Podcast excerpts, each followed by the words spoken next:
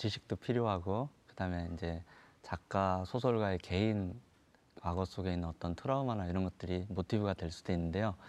어, 이 작품 같은 경우는 어, 가장 제가 어린 시절에 그러니까 걸음마의 기억 속에 이제 마당에서 시골 마당에서 이렇게 놀고 있는데 이제 저보다 몸집이 큰 저는 되게 그 약골인 아이였었는데 그 장탁이라고 하는 씨암탉이 있잖아요 시골에는 그런 닭들이 이렇게 한 마리가 있었는데 여러 마리가 있고 이제 저희 집에도 한 마리가 있었는데 어머님이 부엌에서 이렇게 뭔가 점심 같은 걸 준비하고 계셨고 수제비 같은 거를 저는 마당에서 이제 일어섰다 앉았다 걸음마 연습을 하고 있었는데 이렇게 계속 돌다가 이제 막 쏜살같이 달려가 가지고 눈 쪽을 탁 찍었어요. 그래갖고 피가 이렇게 막 철철철 흘러내렸었는데 이제 어머님이 부엌에서 보시다가 막 달려오셔가지고 닭을 어떻게 했을까요?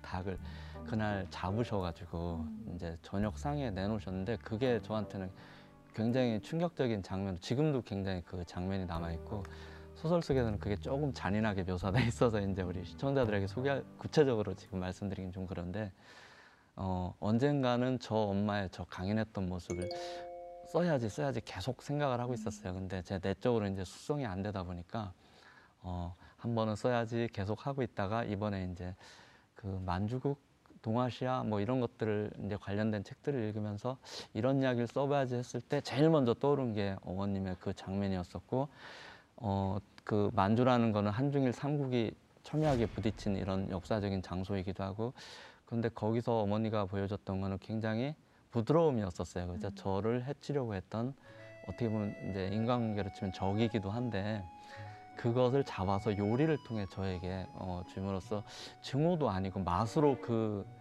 저를 해치려고 했던 닭이 맛으로 저녁에 백숙으로 제 혀에 와닿았던 기억이 있기 때문에 모티브가 돼서 칼과 혀라는 작품이 예. 출발했다라고 말할 수 있을 것 같아요. 그러니까 그 어릴 적의 그런 경험을 바탕으로 네. 예 그러면은 세상에 나온 작품인데요. 말씀하신 것처럼 만주 공간 이 만주가 배- 소설의 배경이에요. 네, 네. 예 그리고 요리라는 말씀도 언급해 주셨고 네. 그러니까 구체적으로 책 이야기를 하기 전에요. 이 책이 어떤 책인지 저자께서 좀 간략하게 네. 소개해 주시면 좋겠어요. 뭐 이제 한중일 삼국을 대표하는 인물이 나오죠. 그래서 네. 한국인 길순이 나오는데 청진 출신으로 가- 일본군 강제 성노예로 끌려갔다가 이제 오게 된 인물이고 일본군은 그 마지막 관동군 사령관인 야마타 오토조라는 인물이 있는데요. 오토조는 실화고요. 어, 아, 이 되게 전쟁을 두려워했었고 항상 그렇다 그러더라고요. 실제로는 어, 자기 한 100만 정도 되는 관동군을 다 항복시키고 자기 자신도 10년 동안 포로가 됐다가 오기도 하는 이런 사람이었고 이제 거기에 그 가상의 중국인 요리사인 첸이 등장을 하는데 이분은 이제 요리를 굉장히 잘하지만 그거를 통해서 어떤 중국도 똑같이 우리나라처럼 당시에 이제 침략을 당했던 민족이기 때문에 어, 그것을 극복하려고 하죠. 비밀 결사 같은 걸 만들어서 그래서 이 세 인물이 어, 같이 대립 구도를 이루면서 어, 전개를 해 나가지만 어떤 그런 일반적인 소설처럼 묘, 요리나 맛의 대결이 아니라 그 속에서 각자 인물들이 느낀 어떤 공허를 저는 담고 싶었습니다. 네. 첸 머리가 덥수룩하고 눈이 작다. 입술이 터지고 목이 붉게 부어올라 있다. 하관이 짧고 코털도 제멋대로인 볼성사나운 얼굴이다. 등은 꼽추처럼 목과 붙어 있으며 어깨는 공처럼 둥글고 배도 살이 늘어져 있다. 정말로 요리사일까? 헌병이 중국인을 무릎 꿇리는 사이 나는 그의 손을 유심히 살핀다. 몸집에 비해 투박한 손이다. 베인 자국과 울긋불긋한 흉터들이 이력처럼 손에 남아 있다. 길순, 함경도 청진 출생. 허리가 가늘고 인매가 위로 올라간 전형적인 조선의 미인이다. 통통한 볼엔 늘 홍조가 깃들어 있다. 어쩌면 저 여자가 품은 저 습관화된 얼굴이 전쟁의 진짜 모습인지도 모른다. 우리 죽부인처럼 길어 보이는 얼굴에 콧수염이 보일 듯 말 듯 자란 선해 보이는 인상이야. 차림새로 보아선 행정사무를 보는 관공서의 서기관이나 대로변에 가게를 낸 자파점 주인 같은 울색을 하고 있어. 평생 큰 소리라고는 내본 적이 없는 관사. 잠깐 이제 언급을 해드렸지만 이게 이제 요리라는 소재를 가지고 관련성을 연- 만들어가면서 풀어나가잖아요. 네, 근데 맞아요. 작가께서 어떤 식으로 그 요리를 요리들을 음, 책에 기술을 했는지 그걸 좀 소개해드리고 싶어서요. 좋아요. 저는 제가 제일 마음에 들었던 요리를 네. 골랐습니다. 중국인 요리사 첸이 만들어주는 문어죽. 이걸 어떻게 표현을 했는지 제가 좀 읽어드리겠습니다. 최근 며칠 동안 나는 첸이 끓여주는 씹히는 죽에 매료돼 있다. 녀석을 살려둔 건 확실히 잘한 일이다. 문어를 잘게 토막내어 기름에 볶다가 밥을 함께 볶아 물을 붓고 끓인 뒤에 각종 채소를 얹어내오는 첸식 문어죽 요리는 백만 소비에트군을 가뿐히 잊게 할 정도로 입에 감긴다. 만주족 여자가 끓여주는 기름기 없는 문어죽과는 달리 문어의 속살들이 기름에 튀겨져 특유의 고소한 향내를 매번 입가에 풀어놓는다. 아삭아삭 씹히는 연근과 문어의 조합도 일품이다. 그 못생긴 광둥인의 요리는 종종 고정관념을 깬다. 죽이라고 해서 풀이 죽을 필요는 없지 않은가. 이렇게 요리하실 수 있으세요? 못하죠. 혹시 해보셨어요? 아 제가 직접 이 장면을 해볼 수는 없었고요. 네. 이제 그 제가 문어를 좋아하기는 해요, 굉장히. 아, 그러세요? 네, 그래서 문어를 잘 먹는 편인데 그 이제 이 느낌을 생각을 해봤어요. 어 이거를 죽으로 한번 먹고 싶다 이런 생각을 하고 있었고 이제 이 소설 이 장면을 쓸 때 친구가 이제 한식 요리사가 있어서 아. 전화를 해서 자문을 좀 구했는데 예. 그 앞에 송이가 굉장한 상징으로 쓰이는데 그것도 이제 친구가 아이디어를 줬었고요. 그래서 어, 문어 죽을 넣어서 이렇게 죽을 만들면 어떻겠니라고 하니까 어, 아삭하 그냥 이렇게 잘라서 넣으면 아삭한 맛이 난리가 있느냐 그래서 그걸 한번 볶다가 넣는 걸로 한번 해봐라 이렇게 친구가 조언을 줘서 한번 그 느낌을 아. 가지고 썼습니다. 공동지필 수준은 아닙니까? 아, 책 보내줘야 돼요 친구에게. 네네. 사실 시청자들이 잘못 보면 칼과 혀 그러면 아이 동북아 삼국의 음식 대결, 뭐 주방장 대결 뭐 이렇게 생각할 수도 있지만 사실은 동북아의 아주 암울했던 역사, 만주국을 배경으로 한 그러한 역사의 것이에요. 그런데 칼은 전쟁을 뜻하는 것 같아요. 칼. 네. 혀는 전혀 다른 그것과는 아주 네. 극단적인 것인데 이걸 어떻게 이렇게 함께 제목으로 삼고 이야기를 풀어가게 된 계기가 있으셨어요? 글쎄 저 원제가 이제 붉은 혀였었어요. 그래서 칼은 전혀 생각을 하지 않았어요. 방금 말씀하신 대로 음. 이게 이제 요리 대결을 생각하며 쓴 것도 아니고 전쟁을 생각하며 쓴 것도 아니고 어머님 그 모티브로 시작을 해서 근데 그때 또 떠올랐던 게 이제 제 이미지 소설 쓰면서 계속 갔던 거는 우리 저 시골에서 살아보신 분들은 다 기억을 하겠지만 느리게 소가 그 여물을 먹는 장면들이 이제 시골에서 저는 소를 키웠기 때문에 그럴 때 안에서 이 보랏빛 혀가 너무 긴 혀가 나와서 천천히 먹으면서 저 이렇게 사람을 쳐다보면서 소 여물을 먹는 오후의 소를 말씀드리고 싶어요. 음. 그리고 그 표정과 이 칼이 어떻게 연관을 시킬까 생각을 해봤더니 전쟁 속에 있잖아요. 세 인물이 다 그렇죠. 그 정말 한쪽은 나라가 멸망할 수도 있고 한쪽은 나라를 되찾아야 되고 죽이고 살리는 이 전쟁, 칼이 피가 튀는 이런 전쟁 속에서 그래도 그 사람들은 공허하고 허기질 때 결국은 밥을 먹고 그렇죠. 아무리 전쟁이 일어나도 그런 휴식을 갈망하는데 그런 측면에서 보자면 저 혀는 소의 그 부드러웠던 혀처럼 어 사실 칼에 혀가 베이면 칼이 혀를 자를 수도 있지만 오히려 그 부드러운 혀가 혀를 감쌀 수도 있지 않을까 이런 생각을 많이 했습니다. 문학적 표현이네요. 예. 이참 칼과 혀. 사실 주방을 상징하는 거기도 하잖아요. 칼도 네. 그렇고 혀도 그렇고. 그렇죠. 예. 예, 맞아요. 이미지의 상징과 충돌, 충돌이 음. 되기도 하고 함께 맞아요. 가기도 하고. 예. 생각할수록 이 제목이 참 훌륭하다, 좋다. 뭐 이런 생각이 들어요. 맞아요. 예. 미래에 와닿는 채소나 고기의 맛과 향이 머릿속으로 조용히 차오를 때 그리하여 어떤 생각도 사라져버리고 무화가 되어 외롭게 내 생각이 허공 속으로 떠다닐 때 달거나 시거나 짭조름한 맛들은 나를 몽환에 빠뜨리며 계속해서 내 몸속으로 자아를 끌어당긴다. 저 안쪽으로 꾸역꾸역 돌격하라. 거기 구원이 있다. 저 목구멍 밖에 지옥이 있다는 걸 금세 잊게 하는 맛. 절대적이라고 느꼈던 밖에 저 세계가 어느 날 무참히 무너진다 해도 혀가 온전히 보존되는 한 끝끝내 나는 절망하지 않을 자신이 있다고 입안의 감도는 요리의 질감을 정성껏 씹어 음미하며 차분히 내 몸의 감각에 최면을 걸어보는 것이다.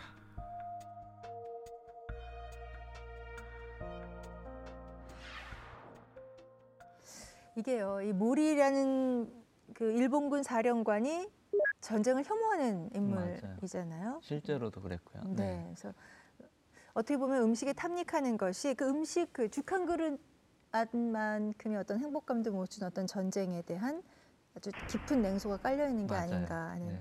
생각이 드는데요.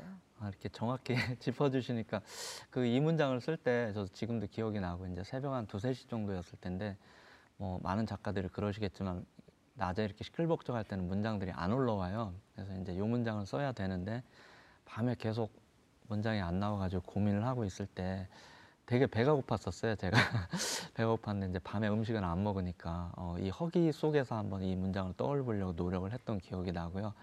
어, 생각해 보니까 전 이제 군대 있을 때 생각도 잠깐 났었는데 굉장히 우리가 뭐 우리나라처럼 이렇게 대립을 하고 있는 상태니까 조국을 지켜야 되고 이런 사명감도 물론 있지만 정말 힘들고 배고프고 훈련할 때는 가서 먹고 자는 거였었거든요. 가서 편안하게 네모반에 누워서 이 소설 속에 저 어, 야마타 오토조라는 모리라는 인물도 자기가 백만의 관동군을 지휘하고 있고 멸망할 수도 있고 소련군이 쳐들어오고 이런 압박 속에서도 아, 결국 이 사람이 생각하는 거는 편안한 휴식과 함께 따뜻한 식사가 아니었을까라고 생각을 하는 순간 문장들이 내부에서 치고 올라오게 되더라고요. 그래서 제가 그날 허기졌던 제 느낌인 동시에 또 그 소설 속 인물인 오토조의 느낌이기도 합니다. 이 문장이.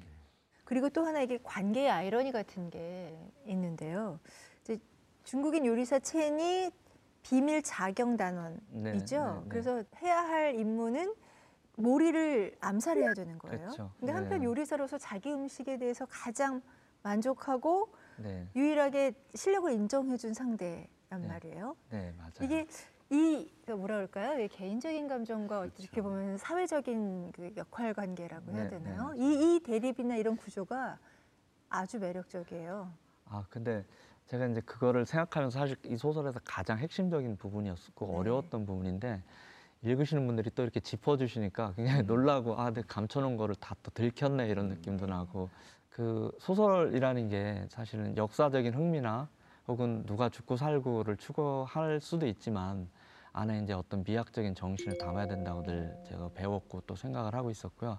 그래서 여기서는 사실 무슨 요리로 누가 1등하고 어 이제 그 요리 영화처럼 그런 게 아니라 그 팽팽한 대결 속에 있는 두 사람들의 공허와 허기를 다루려고 했었고 이 모티브도 사실 제 과거 속에서 찾을 수가 좀 있어요. 근데 이제 그 여기서 사실 이 소설에 조금 상투적인 부분이 전형적인 아버지가 등장하고 전형적인 어머니가 등장을 하는데 제가 생각을 해봤어요. 이걸 쓰면서 아 사실 우리 리얼리티적인 측면에서 보면 우리 과거 속에는 사실은 그런 엄마 아빠들이 굉장히 많았기 때문에 요즘엔 그게 흔하다고 해서 우리가 굳이 안 쓸 필요는 없고 그렇다면 역사의 일부기 때문에 그냥 전형적이더라도 한번 다뤄보자 생각을 했었고 저희 이제 시골 양반들이 그러듯이 아버지도 굉장히 지금 좀 고인이 되셨지만 이제 술도 드시고 이렇게 하면은 막 주사도 있으시고 또 이런 분이셨는데 어 굉장히 심하셨어요. 보통을 넘으셔서 저도 어릴 때라서 그런 기억들이 이제 너무 싫고 폭력성에 대해서 굉장히 안 좋은 기억들을 가지고 있는데 어 제가 정말 신기했던 거는 그런 어머님이 어 항상 그런 아버지인데 저 같으면 밥상을 없잖아요. 시골 분들이 팍 없구나 하고 그러는데 밥을 차려 주세요. 밥을 차려 주시고 아버지는 또 그냥 드시는 게 아니라 아우 오늘 청국장이 되게 맛있다. 한마디 또 칭찬을 하세요.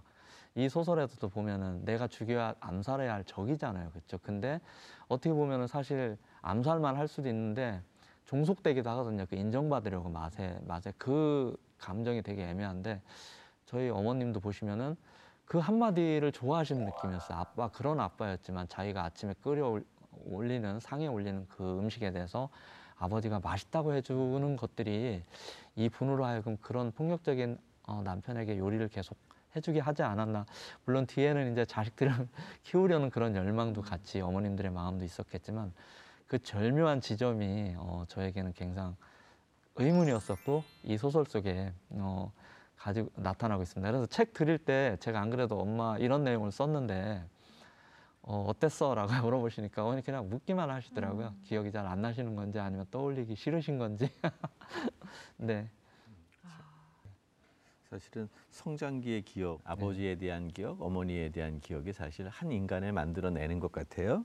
근데 동일하게 작가의 생각과 동일하게 또 어, 체내 어머니 베베도 그렇고 유년 시절의 추억의 상당 부분을 차지하고 있는 모리의 어머니 또 이 둘의 인간형도 결국은 이제 어머니의 기억으로부터 만들어지는데 특별히 아까 이제 얘기했어요 닭 잡는 모습이라든지 네, 이런 네. 것들 통해서 했는데 특별히 어머님에 대한 이런 각별한 배려 이런 게 있었던 또 다른 계기가 있습니까? 네.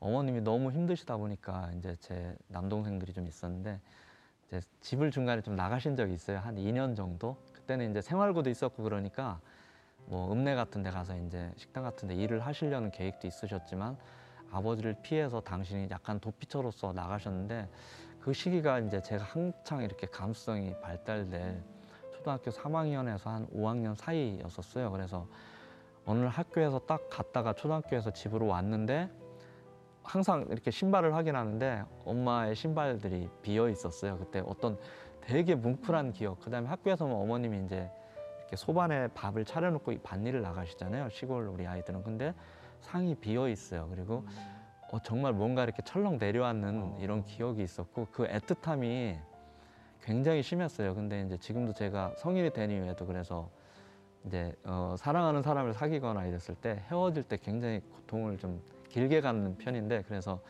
누군가를 만나고 이럴 때마다 굉장히 좀 두려움이 있고 헤어질 때도 굉장히 오래 가고 음. 이런 게 저는 어 이 근원이 어딜까 생각을 해봤는데 음. 그때 어머님을 너무 그리워하고 이제 끝나고 매일 아니 학교에서 오면은 집 뒤에 감나무가 하나 이렇게 있었어요. 근데 거기 꼭대기에 올라가면은 마을에 있는 그 마을로 진입하는 도로가 보이는데 저는 몰랐는데 이제 아버지가 돌아가시기 전에 제가 집에서 잠깐 모시고 계셨는데 너 그때 이런 일이 있었어라고 얘기를 하는데 항상 제가 학교에서 오면 나무 위에 올라가서 엄마가 엄마가 오는지 거기를 쳐다보고 있대요 이렇게. 한없이 그, 그리워하면서 그래서 어, 이런 기억이 있었고 그러다 보니까 여성은 저에게는 그리운 캐릭터고 항상 이렇게 보고 싶어하고 아련한 이런 캐릭터가 됐었고 그러다 보니까 여기 이 소설 속에서도 그런 부분들이 저도 모르게 이렇게 막 녹아난 것 같아요. 근데 이제 앞으로는 혹시 제가 현대를 배경으로 쓰게 된다면 좀 뒤집어 보고 싶습니다. 아, 네, 네. 네. 개인의 어떤 소소한 일상의 경험, 인생에서 그 경험이 사실 한 인간을 만들어내고 또 그 인간이 이렇게 작가가 돼서 또 옛날을 또 반추하고 이러는 것들이 참 보기가 좋습니다. 제가 이 책을 보면서 도마와 불상 네. 뭐 이런 이제 그 설정이 있어요. 그러니까 모리는 불상에 집착하는 것 같고요. 채는 도마에 집착하고 있어요. 이 두 가지 오브제가 조금 낯선 건데요. 어떤 의미가 있는 거죠? 그 도마 같은 경우는 요즘에 이제 이런 네모난 도마가 많이 나오잖아요. 옛날 시골에서는 왜 닭 잡고 우리가 그럴 때는 이렇게 원형의 통나무 도마가 있어서 이제 그 칼도 막 이렇게 무식하게 생긴 탁탁 이렇게 치우고 그랬었는데 그 시골에서 봤던 그 도마가 기억 속에 항상 남아 있었고 그 한 요 정도 이렇게 됐던 것 같은데 어, 지름 한 4, 50cm 어 제가 그 감옥 같다는 생각을 했어요. 거기서 수많은 생명들이 칼에 의해서 이렇게 절단되고 음. 밑으로 떨어지고 이제 소설 도입부가 강렬하다고 하시는데 그 장면이거든요. 사실은 사실은 상징이죠. 그거 실제로 그걸 막 아끼고 좋아하고 이런 의미가 아니라 자기 자신이 어떤 행동을 할 때 우리가 왜 이제 현대 사회 속에서도 특정한 모자만 쓰고 다니시거나 특정한 옷을 입거나 이렇게 해서 자기 자신의 캐릭터를 부각시키듯이 이 불안과 공포 이 당시에 이런 사람들도 어떤 우리가 뭐 특정한 차를 즐겨 마시거나 이랬듯이 한 가지 어떤 미에 집착을 하면서 사실은 그것에 진짜로 집착하는 게 아니라 자기가 현재 가지고 있는 트라우마나 공허를 잊기 위한 수단이 되지 않을까 생각을 했었고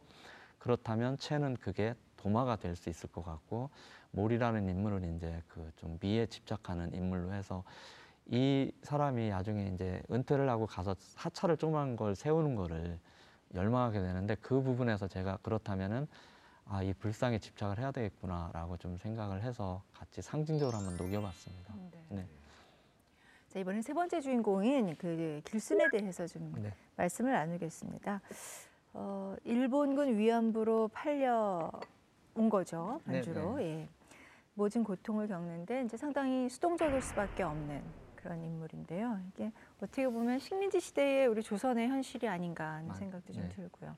이 길순을 통해서는 어떤 이야기를 하고 싶으셨습니까? 그러니까 그 오토조 제가 이제 이게 좀 소설을 쓸 때 확실히 남녀가 쓸 수 있는 감정이입의 순도가 다른 것 같아요. 그래서 그 첸과 모리는 감정이입이 굉장히 잘 됐고 이제 문체도 그냥 나왔었는데 이, 그 여성인 음, 길순 같은 경우는 안 올라오더라고요. 그래서 이제 음. 뒤에 수정할 때도 제일 많이 수정을 했었고 네.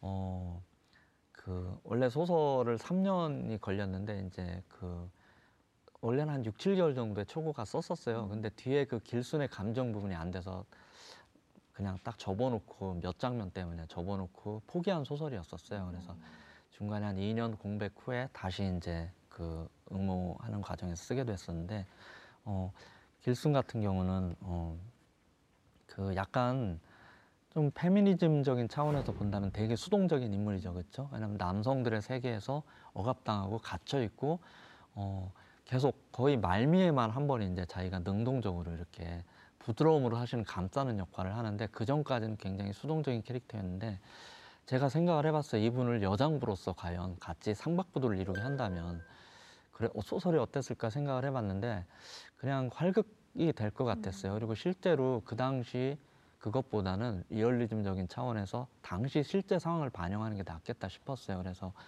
모, 어, 모리와 첸의 대결 속에 이제 연결고리 역할을 하는 걸로 어, 됐었고 논쟁적으로 보자면 되게 수동적인 캐릭터가 맞고 하지만 그 당시 우리가 마, 어, 많은 여성들이 독립운동을 실제로 몸으로 하기도 하셨지만 대부분은 우리가 좀 수동적이고 어, 억압당하는 위치였기 때문에 그거를 있는 그대로 저는 보여주자는 마음이었었습니다. 네.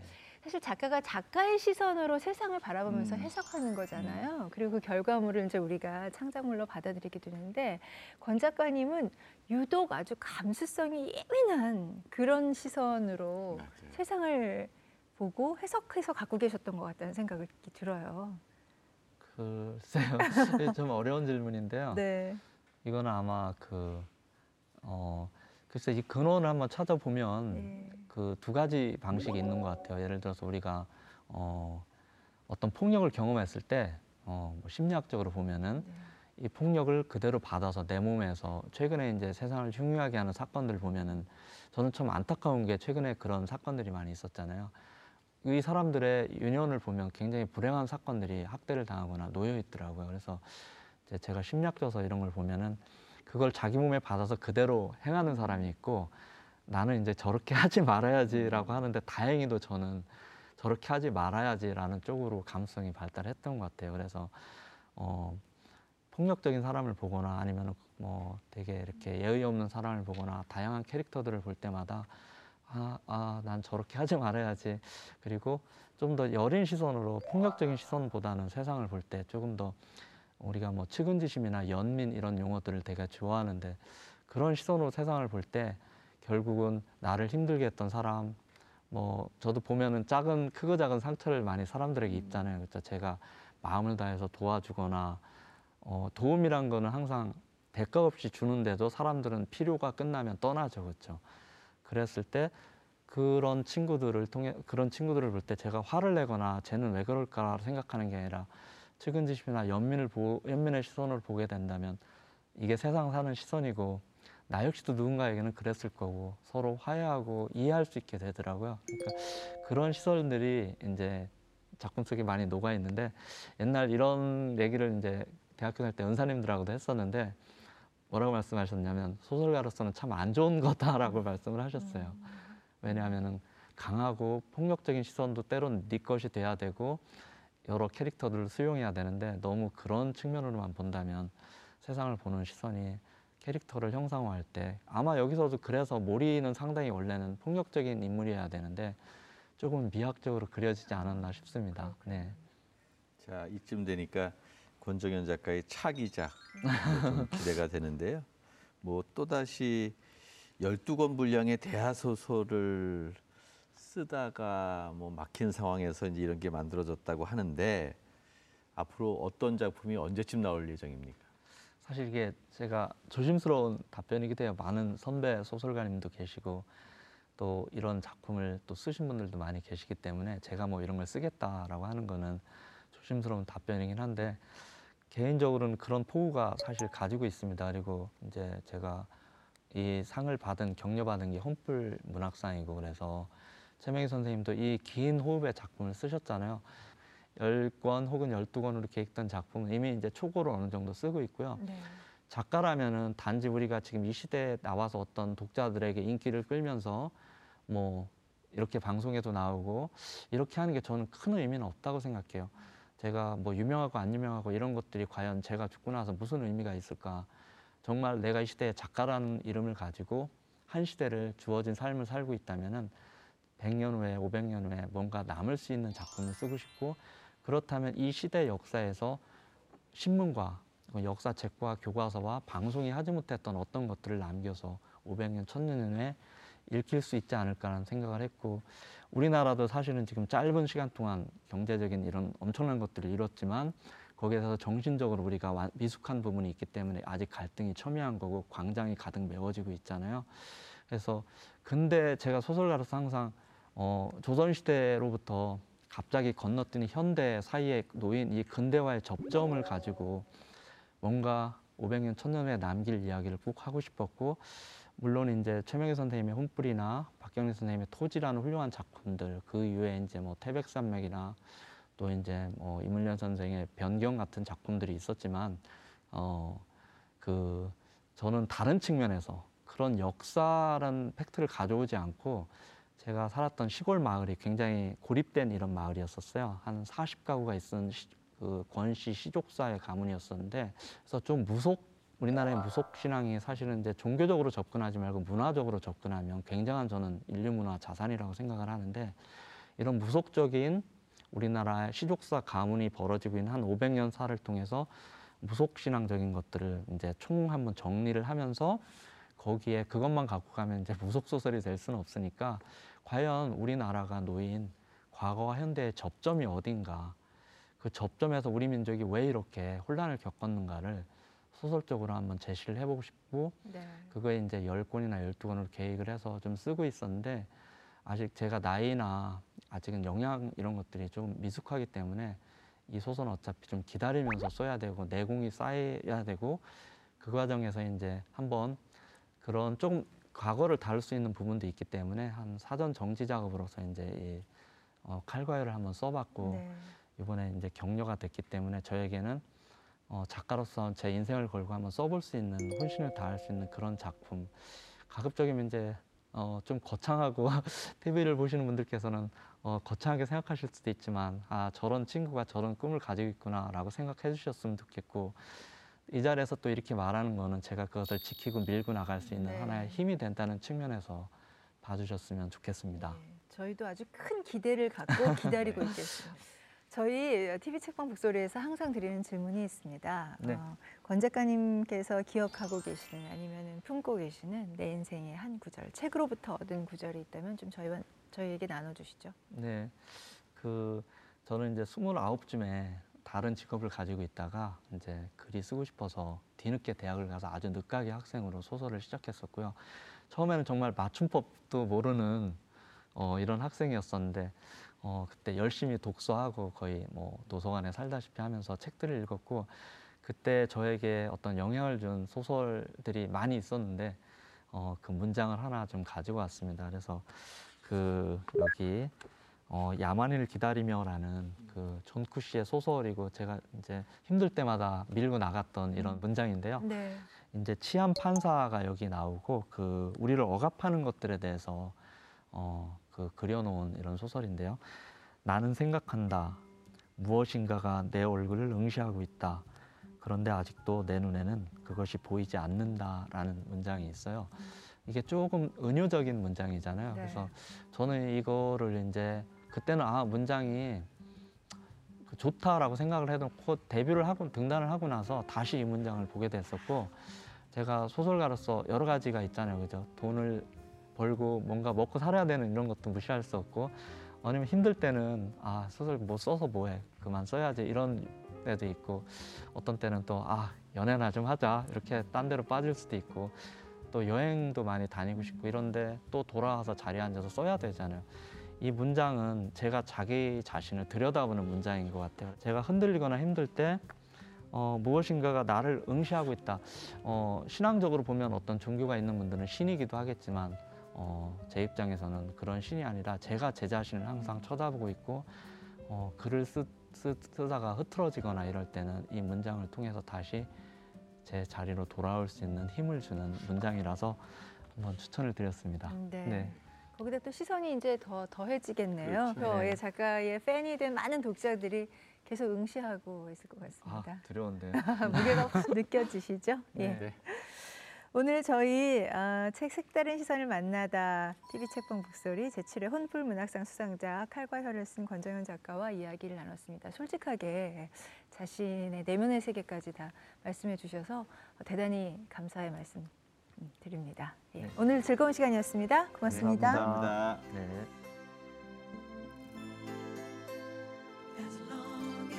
Love me.